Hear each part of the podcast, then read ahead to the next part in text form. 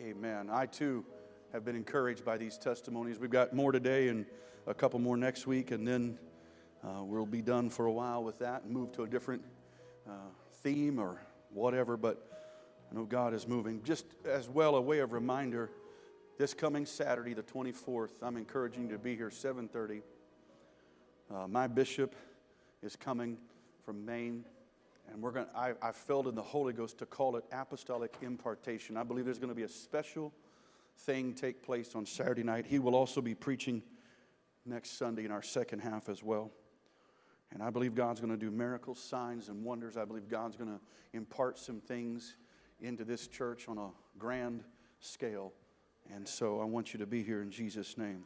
In fact, I feel like this is what the Holy Ghost has told me we, we've sandwiched the book of April by having Brother Ryan Neer come in at the beginning, and, and we don't have to repeat everything he preached, but I believe that opened that door and prepared us. And I believe Bishop is coming to put that, that other end of that bookmark on it, and God's going to do some great things. Acts chapter 10, verse 1. There was a certain man in Caesarea called Cornelius, a centurion of the band called the Italian Band. And that's not like a, you know, music band, by the way a devout man and one that feared God with all his house, which gave much alms to the people and prayed to God always. He saw in a vision, evidently about the ninth hour of the day, an angel of God coming into him and saying unto him, Cornelius. And when he looked on him, he was afraid and said, What is it, Lord? And he said unto him, Your prayers and your alms are come up for a memorial before God. And now send men to Joppa and call for one Simon, whose surname is Peter. He lodges with one Simon, a tanner, whose house is by the seaside. He shall tell you what you ought to do. When the angel which spake unto Cornelius was departed, he called two of his household servants and a devout soldier of them that waited on him continually. And when he had declared all these things unto them, he sent them to Joppa. That's where Peter was. Amen. And Peter's about to have his own angelic encounter, and, and then he'll go with about six of the, of the Jewish or circumcision party, they called it. But today I want to preach just for a little bit on this thought when Pentecost interrupts the preaching. when Pentecost interrupts the preaching. Let's pray together. Jesus, thank you for the word. It is the living word, it is the written word, and you are those things. Now, today, make my tongue the pen of a ready writer and write that word on our hearts, opening our understanding that we might comprehend the scriptures. Cause every hindrance to be rebuked and brought to the captivity of Jesus Christ, and let us be convicted and converted. And we pray it all in the name of the Lord Jesus Christ. And would you shout, Amen? Amen. Clap your hands one more time and bless the Lord. Hey, man, you may be seated. One encounter with Jesus is enough to transform your life forever. One encounter with Jesus turns mistakes into miracles, pain into purpose, and turmoil into a testimony. I want you to know here in this building or watching online, you can repent today and be baptized in the name of Jesus Christ for the remission of sins. I want you to know you can receive the gift of the Holy Spirit and speak with other tongues as the Spirit gives the utterance because it wasn't a one time outpouring. It was wasn't a one time thing or for one group of people. It's still available today for whosoever will. You can be forgiven, delivered, healed, saved, set free, and leave a different person than you came. You can have a personal encounter with Jesus Christ today. Yeah, let's talk about Cornelius for just a minute. He is a Roman centurion. Now, I, am going to draw the best I can to explain this because we're not in Jerusalem around 29, 30, 40, 50 AD. We're not there with Roman, uh, uh, you know, uh, Romans uh, taking over and, and, and, and all of that. So it's hard for us to grasp, but, but just bear with me for a minute. He commands a garrison, and because he's not just a centurion, but of the Italian band, this would mean it's about a thousand soldiers under his command. His post was Caesarea. This is a coastal city that's on the uh, Mediterranean Sea, so it's a very pivotal point militarily and otherwise. Cornelius, by being a Roman, was a pagan. He would have been raised to worship idol gods such as Janus and Jupiter and Saturn and Mercury and Apollo and many others. He would have been raised to pray to his ancestors and worship them, and even to worship Caesar as a physical God on earth. But somewhere, somehow, Cornelius has heard about the one true God. Somewhere in his course of life, in his military service, somewhere he's heard about this God, and, and no doubt this God who became flesh, Jesus. And so, in spite of his pagan upbringing, he feared, the Bible says, the one true God and prayed to him without ceasing. That's pretty amazing for a pagan, especially one who doesn't even have the Holy Ghost yet. Especially one who doesn't know all about there is to know about God yet. He's heard enough about him to know I'm going to pray to him every day. I'm going to pray without ceasing. And so I have to step back and ask the question who told him? Where did he hear about Jesus? Here's something else that intrigues my mind. There's at least three centurions in the Bible that stand out.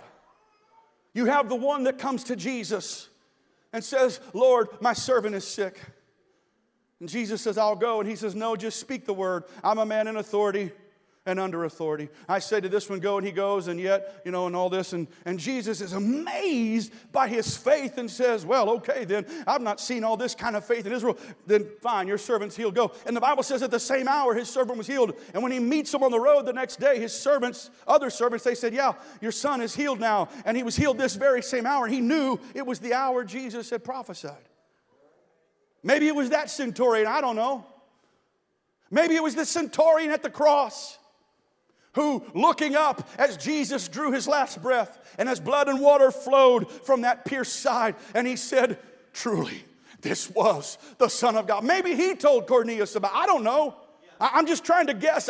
There's, there's, there's blanks here that we're trying to fill in. And I'm not trying to make the Bible say something it doesn't. Please don't misunderstand me, but, but I hope I'm not the only one that wonders about these things. Where did Cornelius hear about Jesus? I don't know. I can only speculate as to how he may have heard. But this I know he was devout to God, not just himself, but all his house. You know what that tells me? That tells me he went to his wife and said, Hey, sweetheart, listen, I've heard about this one true God. We're going to pray to him. I know we prayed all these other gods. We're going to pray to him. He went to his sons and daughters and said, I know that we're raised to pray to ancestors, but there's something about this one true God. We're going to pray to him too. That would also included his servants that was in his house. Wow. Wow. I don't even have the Holy Ghost yet. He's already a good, good Christian. he prayed to God always and gave alms to those in need. Now, I want to say something bold here. Being devout, giving alms to the poor, fearing God and praying always was not enough to be saved. Those things might have earned Cornelius Citizen of the Year, Volunteer of the Month, or some other thing, but he would have been lost for eternity. I want somebody hearing me, especially online. Maybe you're listening in the archive. Maybe you're listening on the podcast. It's not enough to do good works to be saved. Amen. It's not enough to pray daily. It's not enough to give alms to the poor. There's more you've got to do. But somewhere in that praying daily, somewhere in that giving of alms to the poor, somewhere in that devoutness of Cornelius, God said, I'm about to do a new thing. Hey, angel, I need you to go down and talk to Cornelius. I need you to go visit Cornelius. His prayers are coming up as a memorial, and I want to do something in his life. Oh, I'm telling you, if you're hungry enough for God, He'll find you. Or better yet, you'll find Him. Hallelujah. Being a Gentile, he obeys. Now, he worshiped multiple gods, he prayed to dead ancestors. So he's probably, but I don't know that, I, in fact, I, I do know, none of them ever appeared to him. But he's praying to the one true God. And this angel, now can you imagine one day? I mean, just, you, you, Brother Russell, you're just, you're just praying. It's your normal prayer time. And all of a sudden you open your eyes, there's an angel center. Hey, what's up, Russell? Fist bump, brother. Right? And you're like, whoa. Can you imagine? no wonder he feared. He's like, oh, what is it, Lord? What did I do wrong? When the angel told him what to do, he said, okay. Now, Brother Keith, you shared in your testimony how that you don't recall getting home one evening. Maybe an angel drove your car. You know, who knows? Uh, you know, there's been other testimonies that, that have come through in the past couple of months here that have indicated a hunger for more of God, a, a wanting to know more of His truth. And even though an angel didn't visit you, uh, maybe it was God prompting you. Maybe you read a verse, maybe you heard a song, or maybe somebody talked to you, but somehow you had something to, that got you closer on that journey to finding God. Here's what's interesting about Cornelius. Now, again, I want, I want to emphasize they have to swear allegiance to Caesar not just as their emperor, but as their God. So, watch what he's about to do. The Bible says he brings two of his household servants and a devout soldier who waited on him and tells them what's happened and says, Go get Peter for me. This is interesting to me, to me because any one of them could have gone to Cornelius' superior officer and said, um, This guy's worshiping this one true God. And if it would have been further investigated, it would have been found out that this is that same guy that claimed to be God in the flesh, that was king of Israel, that was crucified, that started riots, quote unquote. Cornelius probably would have been killed. So, so here, here is what is interesting to me. None of them did that. None of them tattled on him further significance to me is he's got a thousand men under his command. You know, news is going to spread about what has happened. When those servants and that soldier are getting ready to leave, hey, where are you going? Uh, the master, Cornelius, is sending us on a journey to Joppa to get Peter. And, and an angel appeared to him and, and told him that his alms are coming up before his mem- prayers are coming up as a memorial. Well, which God's he praying to? Is it Janus? Is it Jup? No, it's the one true God. Well, who's that? Uh, Jesus, I think. Uh, we're going to go find out. Any one of them soldiers could have gone to a superior officer. Here's what it tells me either A, they either believed him, or at least or B, were willing to tolerate his belief in another God. And both could be possible. I don't know. You, you make your own conclusion. But this is significant because of what's about to happen. Peter comes back. Now, I don't have time to preach about Peter's experience. And then net gets let down, and he sees all these uh, uh, things that, that you know, not supposed to eat. I, I, I will mention this. Here, here's what's interesting. If Peter would have been smart enough to remember what Jesus had said to them one time, there was a time when Jesus was, was teaching, and the Pharisees said, Hey, you haven't washed your hands before you eat. Now, I do recommend you do that, by the way. Okay? But what they were saying it for was they were believing that what you put into the body made it uh, defiled. And Jesus said, No, it's what comes out of a man. It's not food. And, and actually, Mark Mark's gospel records that by saying this, he made all foods okay to eat. Therefore, Jew no longer had to worry about not eating pork. They could have bacon and eggs if they wanted to. When I went to Israel a couple years ago, of course, many of them, most of them, all of them still practice that. You don't know how good it felt to land on American soil and go get me a double decker bacon cheeseburger. My Lord. You don't know how much you miss bacon until you don't have it for 10 days. But, anyways, Jesus had said it was okay. But here's Peter, long after Jesus' death, burial, resurrection, and ascension, and he's like, Oh, I can't eat that, it's, it's unclean. You pompous, proud man. Don't call co- uh, common what God has called clean. So Peter finally goes, right? He gets there, he's got some Jews with him, and, and he starts preaching and he's he's getting into the heat of it. And he's right in the middle of it. And, and he's just a, a going to town preaching. And watch what the bible says in acts chapter 10 and while peter yet spake these words he's right at the good part. He's right at the, the, the peak moment. The holy ghost fell on them that heard the word. And they of the circumcision which uh, believed were astonished, as many as came with Peter, because that on the Gentiles also was poured out the Holy Ghost. Now, how did they know the Holy Ghost was being poured out? The next verse says, For they heard them speak with tongues and magnify God. Hallelujah. And they begin to realize that's what happened to us in an upper room. It's happening to them as well. Hallelujah. And Pentecost interrupt, interrupted the preaching. And Peter says, Well, hey, if they're talking in tongues, then that must mean that God approves. Therefore, can any man forbid water? Hallelujah. Watch what happened. Verse 8, 48. He commanded them to be baptized in the name of the Lord. Hallelujah.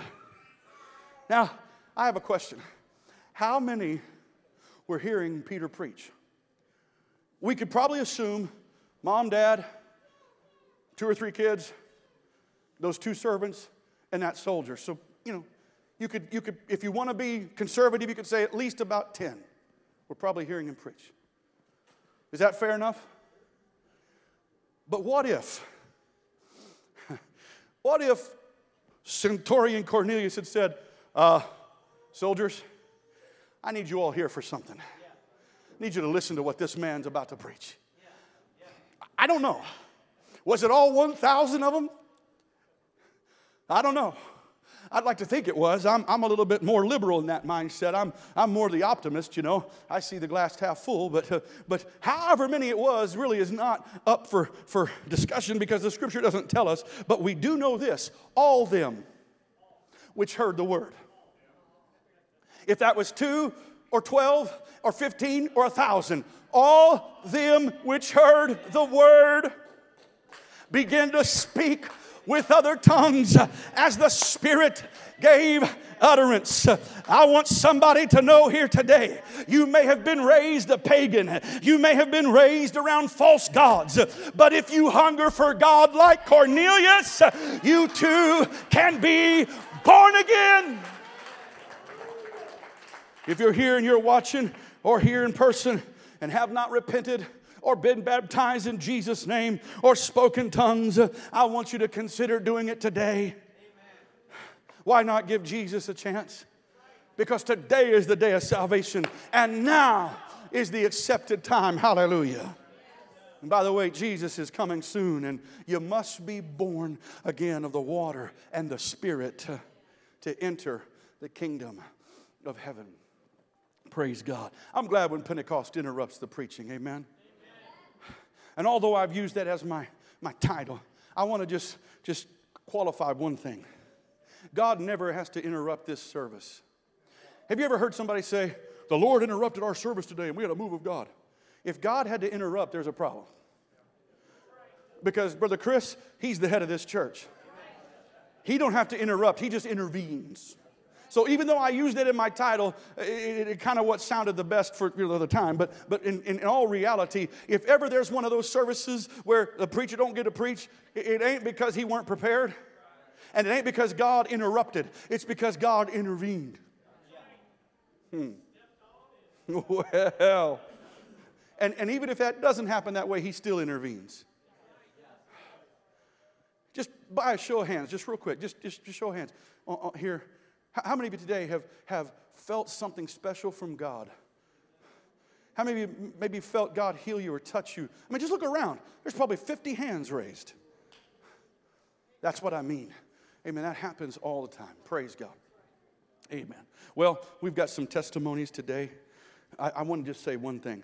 I can't wait to start preaching longer again. I just want you to know this has been a difficult thing for two and a half months to stop after 15, 20 minutes, you know. But I'm loving what God is doing. And I want every one of you to know who have testified, thank you for your testimonies and those that are coming. Sister Melissa is going to come and start today. So praise God. Let's give her our attention.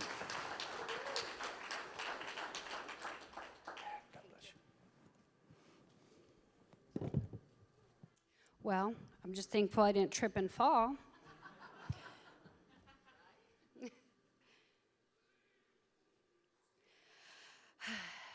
been so nervous.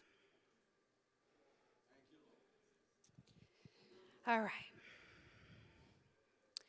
So, um, my grandma raised her children in a Pentecostal church, and um, my mom, when she became an adult, she stepped away from God and. Uh, but my Aunt Lisa, she was like my second mom. Um, she stayed faithful to God, and she would always pick us up and take us to church every Sunday.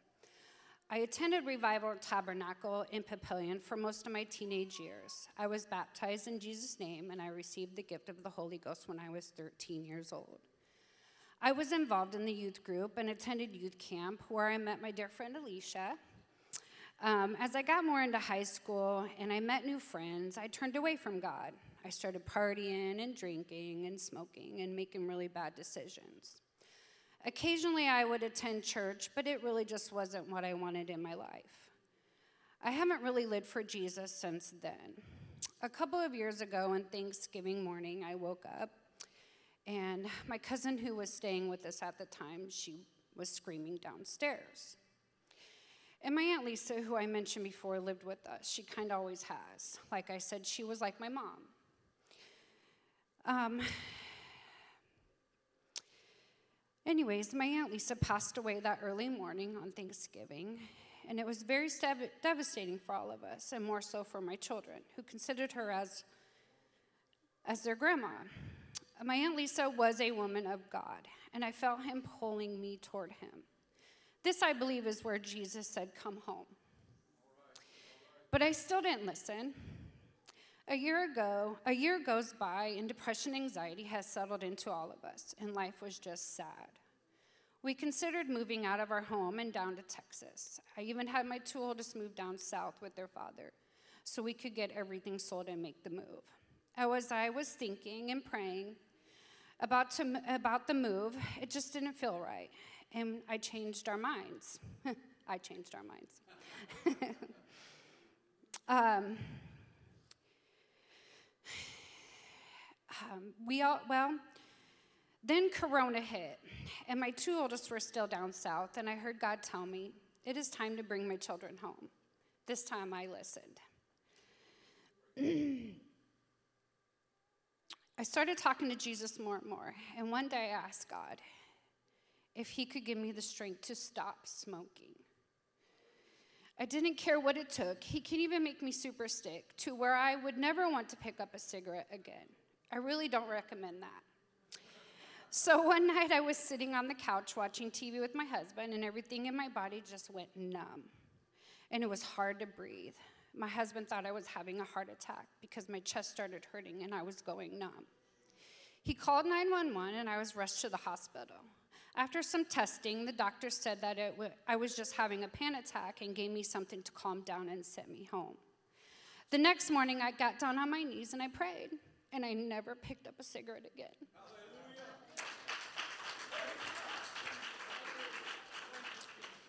I opened up my Facebook and seen Alicia. I talk about her favorite place to be and hashtags my TCOO. I was like, yep, Lord, that's where I'm gonna go. My life has been changing, my heart has been changing, and one day my husband and children's hearts will start to change. I believe it and I declare it in Jesus' name that one day my whole family will be here with me walking with God. I thank Him for His mercy and His love endures forever. And I thank you, TCOO, for welcoming me with such love. Thank you.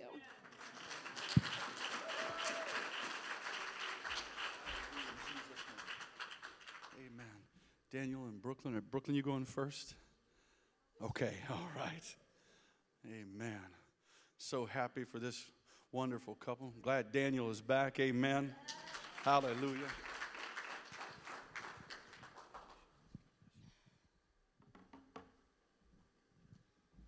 Well, I'm sorry if I'm kind of all over the place. I started taking notes and then it just didn't feel right and it wouldn't come together. So I'm kind of winging it. I am third generation Pentecostal. Um, I was firstborn of three. My dad was a pastor, church superintendent, uh, Sunday school director. Um, so I've been in church my whole life, basically. Um, around 10 or 11, my dad started slipping away from God and stopped coming home. Um, when he did come home, he was very abusive, verbally, mentally. Um, started doing drugs, alcohol. Um, and it was very hard for me to see, especially as I had younger siblings to look after. Um, over time, my heart grew very callous and I was very bitter. And around 15 or 16, I thought, what's the point? Like, everywhere I look, I'm, you know, I have fears and I'm hurt. What's the point of serving God? And so, my grandparents, um, we, my dad kind of uprooted us um, from our family and our home church and moved us out of state. And um, my mom didn't have re- money for rent or food or anything, and our church in Idaho would bring my mom groceries and help with Christmas gifts. And I could see how hard it was for my mom just making it day after day alone. And I would, I would talk to God and say, Look at, like, look what you're allowing to happen. Like, look how hurt my mom is. Look how hard it is on us. So, over the next five or six years, I was very bitter. Um, and I really intentionally separated myself from God. And eventually, we moved back home. My mom left my father. My grandparents came and drove us away. And um, my dad ended up following us to California from the state, from Idaho. And he would, we were back into our home church where, we, where I was born and raised. And um, so I decided I'm going to try to refresh and connect with God again and be involved. Well, my dad had followed us, and he would show up at church and our work and our schools and just stalk and be verbally abusive. And it just brought back everything that I thought that I was escaping from. So I really struggled on and off with my relationship with God, and I I was very angry at God for a really long time.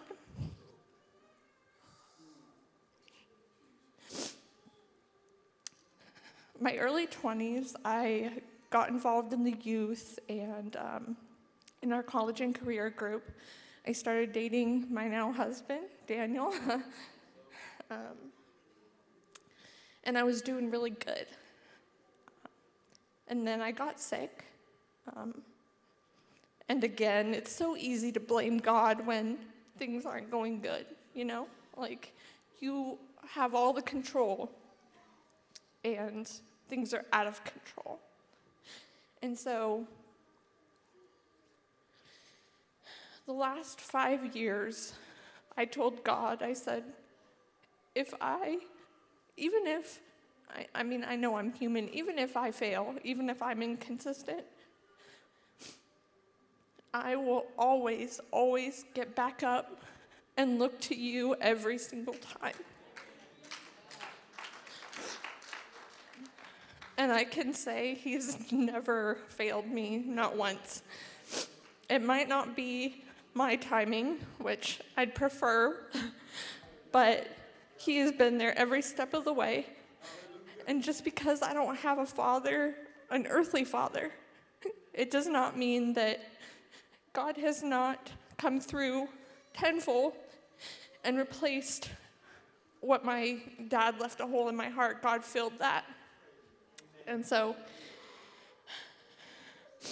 I just want to share a couple scriptures that keep me going um, and that are my favorites, and I really hope that they help you. Before that, one thought is when David faced Goliath, he didn't talk about how dangerous Goliath was, he talked about how great God is. Don't talk fear, talk faith. Philippians 4:13 For I can do everything through Christ who gives me strength. 2 Timothy 1 7. For God gave us a spirit not of fear, but of power, love, and self control. 1 John 1 7. The blood of Jesus, his son, purifies us from all sins. Romans 8 1. Therefore, there is now no condemnation for those who are in Christ Jesus. 1 Peter 5 6. Humble yourselves, therefore, under God, my, God's mighty hand, that he may lift you up in due time. Romans 8:18 I consider that our present sufferings are not worth comparing with the glory that will be revealed in me. Jeremiah 29:11 I will bless you with a future filled with hope, a future of success and not of suffering. Hallelujah. Ecclesiastes 3 1. Everything on earth has its own time and its own season. Lamentations 3:25 The Lord is good to those whose hope is in him to the one who seeks him. Romans 5 8, but God showed his great love for us by sending Christ to die for us while we were still sinners. And Luke 137, for no word from God will ever fail.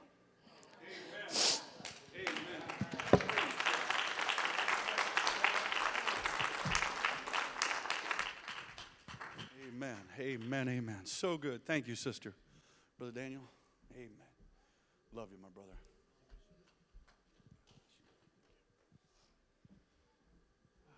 So, fun fact I have known my wife since I was about five years old. And though she will deny it till the day she dies, she abused me. That's what you get when you put a firstborn and a thirdborn together. No, but uh, like Brooklyn, um, I was raised Pentecostal. I've been in it since the day I was born. Uh, both my older brothers, my whole family's been raised in it. We are uh, second generation Pentecostals. And, uh, you know, all my life, it is, it is all that I knew. I lived it, I breathed it. My parents fed it to me every single day. I was involved in uh, youth ministry, I was involved in children's ministry, choir, you name it. My parents were raising me and my brothers to kind of just be the stellar examples of, you know, Pentecostals in our church. And um, there uh, came a time when, you know, finally I, I was a teenager my brothers were, one of them was already an adult, but my middle brother was a teenager. When we finally got introduced to our youth group, we had a youth pastor who, uh, he was a pretty fun guy, but at the same time, you could say he's questionable, his character was. And there came a time where uh, he deeply hurt both of my eldest brothers.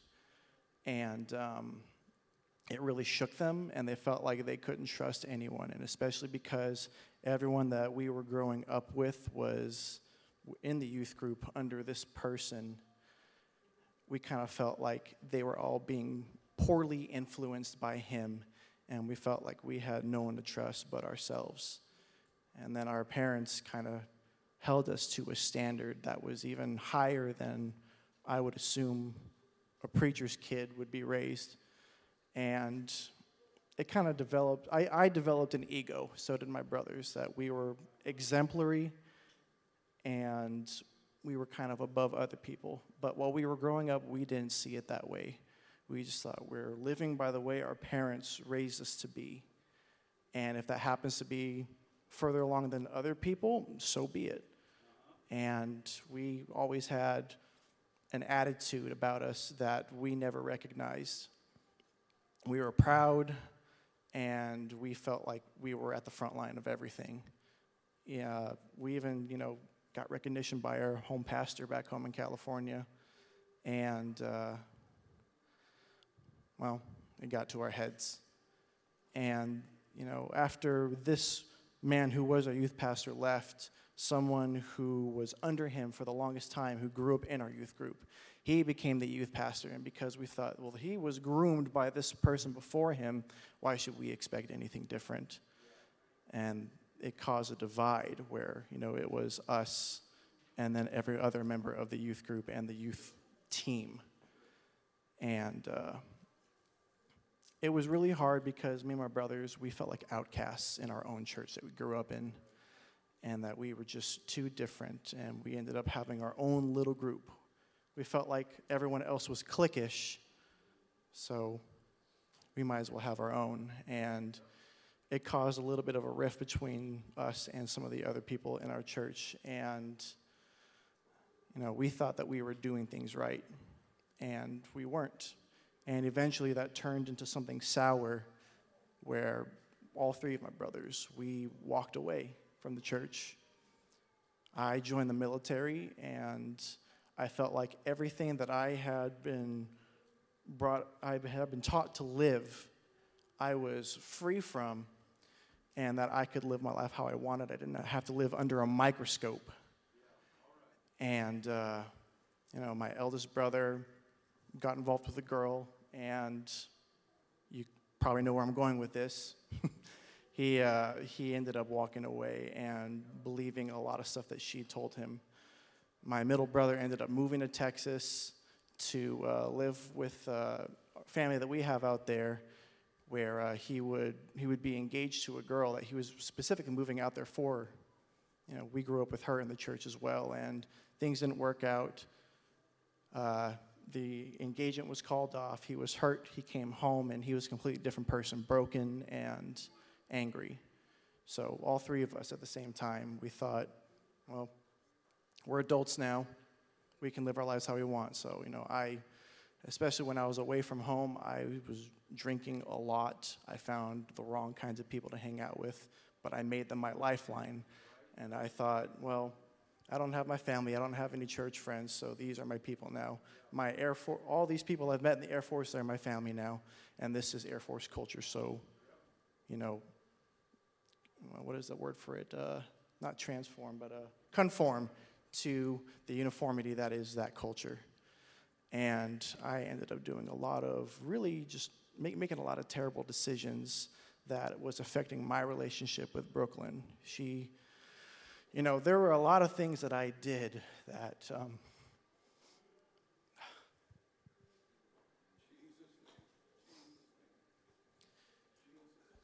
there were a lot of things that I did where she had every right not to stay.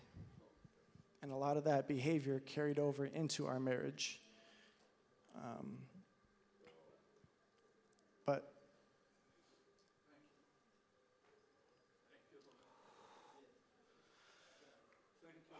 I'm grateful that she made the choice, and it is by God's grace that I still have her today. I hurt her, I hurt my family, and thankfully, I have parents who never stop praying. They have never given up on me or my brothers. And when I was done with, uh, with all of my training after two years of being away from home, I got to spend a month at home with her and with my family back home in California and I got to reconcile a lot of things at home, but there was still a lot of brokenness that needed to be fixed. And where I was in life, I had kind of just walked out on God, and I thought, well, I'm just living my life on my own. I know that my parents are praying for me. I'm grateful, but I'll let them do that, and I'm not going to worry about it. I figured if they are praying for me, why should I pray for myself? And I had that mentality for a long time, and uh, it was definitely an act of God that we ended up here because one Sunday when we were, before we were leaving to Nebraska, um, I believe it was IBC came through and uh, Brother or Bishop's son, Myron, was, or sorry, Braxton. Braxton was there, and the, uh, the leader of the group said, Hey, or our, our uh, pastor said, You know, these Brooklyn Daniel, we're, they're going to Nebraska. And the leader said, Hey, we have someone who's from Omaha. you, we can connect you with him. And after, after that service, we connected with Braxton, and he told us about the church. And when we came here, we ended up coming to this church, and I am forever grateful for that because, you know, we have Joey and Alex, and then my good buddy Sam, who have been a really good friendship. They've been the greatest friends to us since we've been here and have been a lifeline for us. Because even after getting here, there was a, a, solid time where I was still questioning whether I really wanted to come to church. And Brooklyn was the anchor for this one. She wanted to come, and I wanted to sleep in on a Sunday. And whenever, you know, the way my, okay, so the way my dad was, was, you know, if I wanted to do something, he'd question it and say, Do you really want to do this? And I'd say, Yeah. And then he'd say, Well, do what you got to do. And nothing stops you dead in your tracks more than when your parents say, Do what you got to do, when they know that they don't want you to. You just feel guilty and you don't do it. It's not fun. But she would get up in the morning and she would start getting ready, and I would just lay in bed for half an hour and just gripe and complain to myself until I finally got out of bed and I would say, I'm not letting you go alone. And I would come. But back in 2017, late summer, early fall, there was a church service here where I had not even spoken to Sam yet, ever. And he just randomly just walked up the wall over here and asked to pray for me and I had a breakthrough I hadn't felt in two and a half years at that point. And that that was a turning moment for me because you know even then I was still bringing alcohol into the house, and I finally went home and I told Brooklyn I'm dumping it all down the drain. Hallelujah. So it was a turning point for, for both me and her. And ever since then, I've been so grateful to, to be here at TCOO. And I love all of you, and I thank you for accepting us into your family.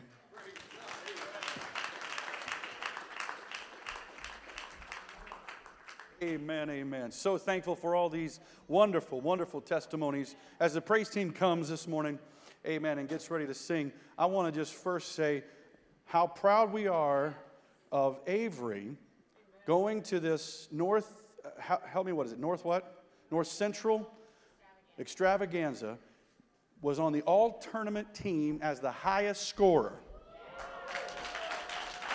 Come on now. Tell me that's not awesome. Amen. And then we are so glad to have Sister Linda here today. Praise God. Amen. Howard's mom. Amen. And kind of a, a mom to Dana as well. We're just glad she's here and glad you all are here. Amen. Now, guests that are here, God bless you. Thank you for coming. Amen. We want to get to know you better, but we're going to sing one more song. And I'm going to tell you, if you want to pray, you want to repent, today's your day because God can write your name down in glory. He can write your name in heaven today if you'll let Him. Why don't we stand together, lift our hands, uh, lift our voices? Come on, go ahead and clap your hands and praise Him a moment. Go ahead and thank Him a moment. I'm glad there's a new name written down in glory. Hallelujah. I'm glad to know Jesus wrote my name down and he can write yours as well. Hey, hallelujah.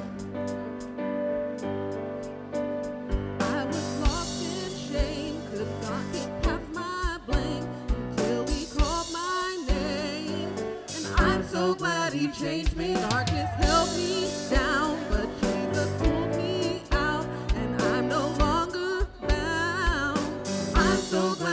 glad he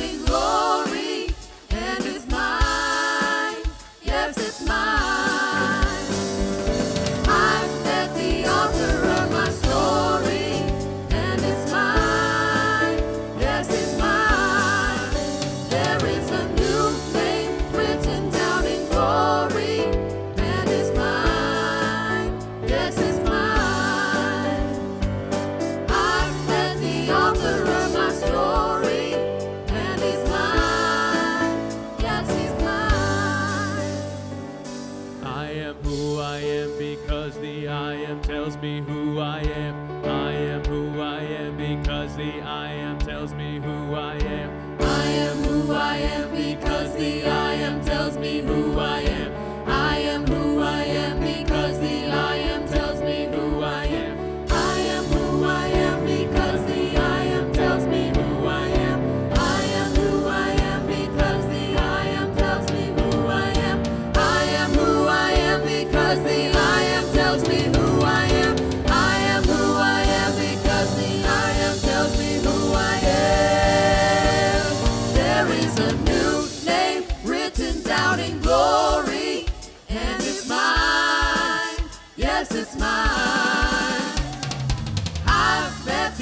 author of my story, and he's mine. Yes, he's mine.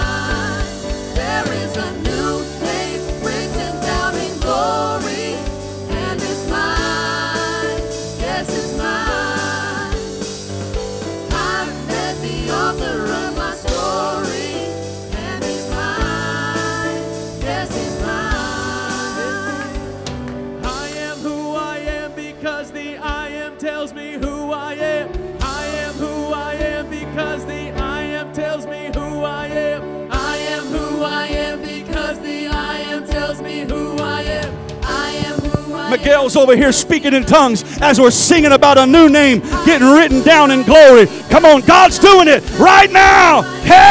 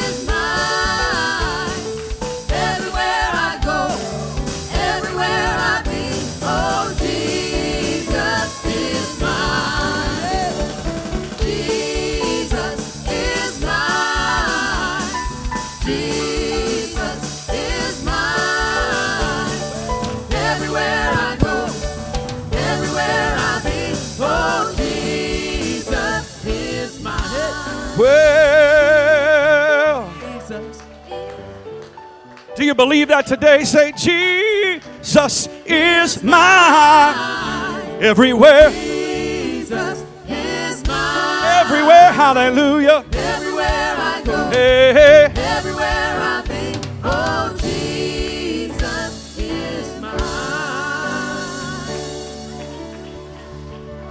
Hallelujah. Come on, He can do it for you. He can do it for you. Hallelujah. Do you believe that today? Amen. Amen. God bless you. If you have questions about Jesus, you have questions about the Holy Ghost, amen. Talk to one of us. Text us from online, amen. Leave a comment. God's doing a great work. God bless you in Jesus' name.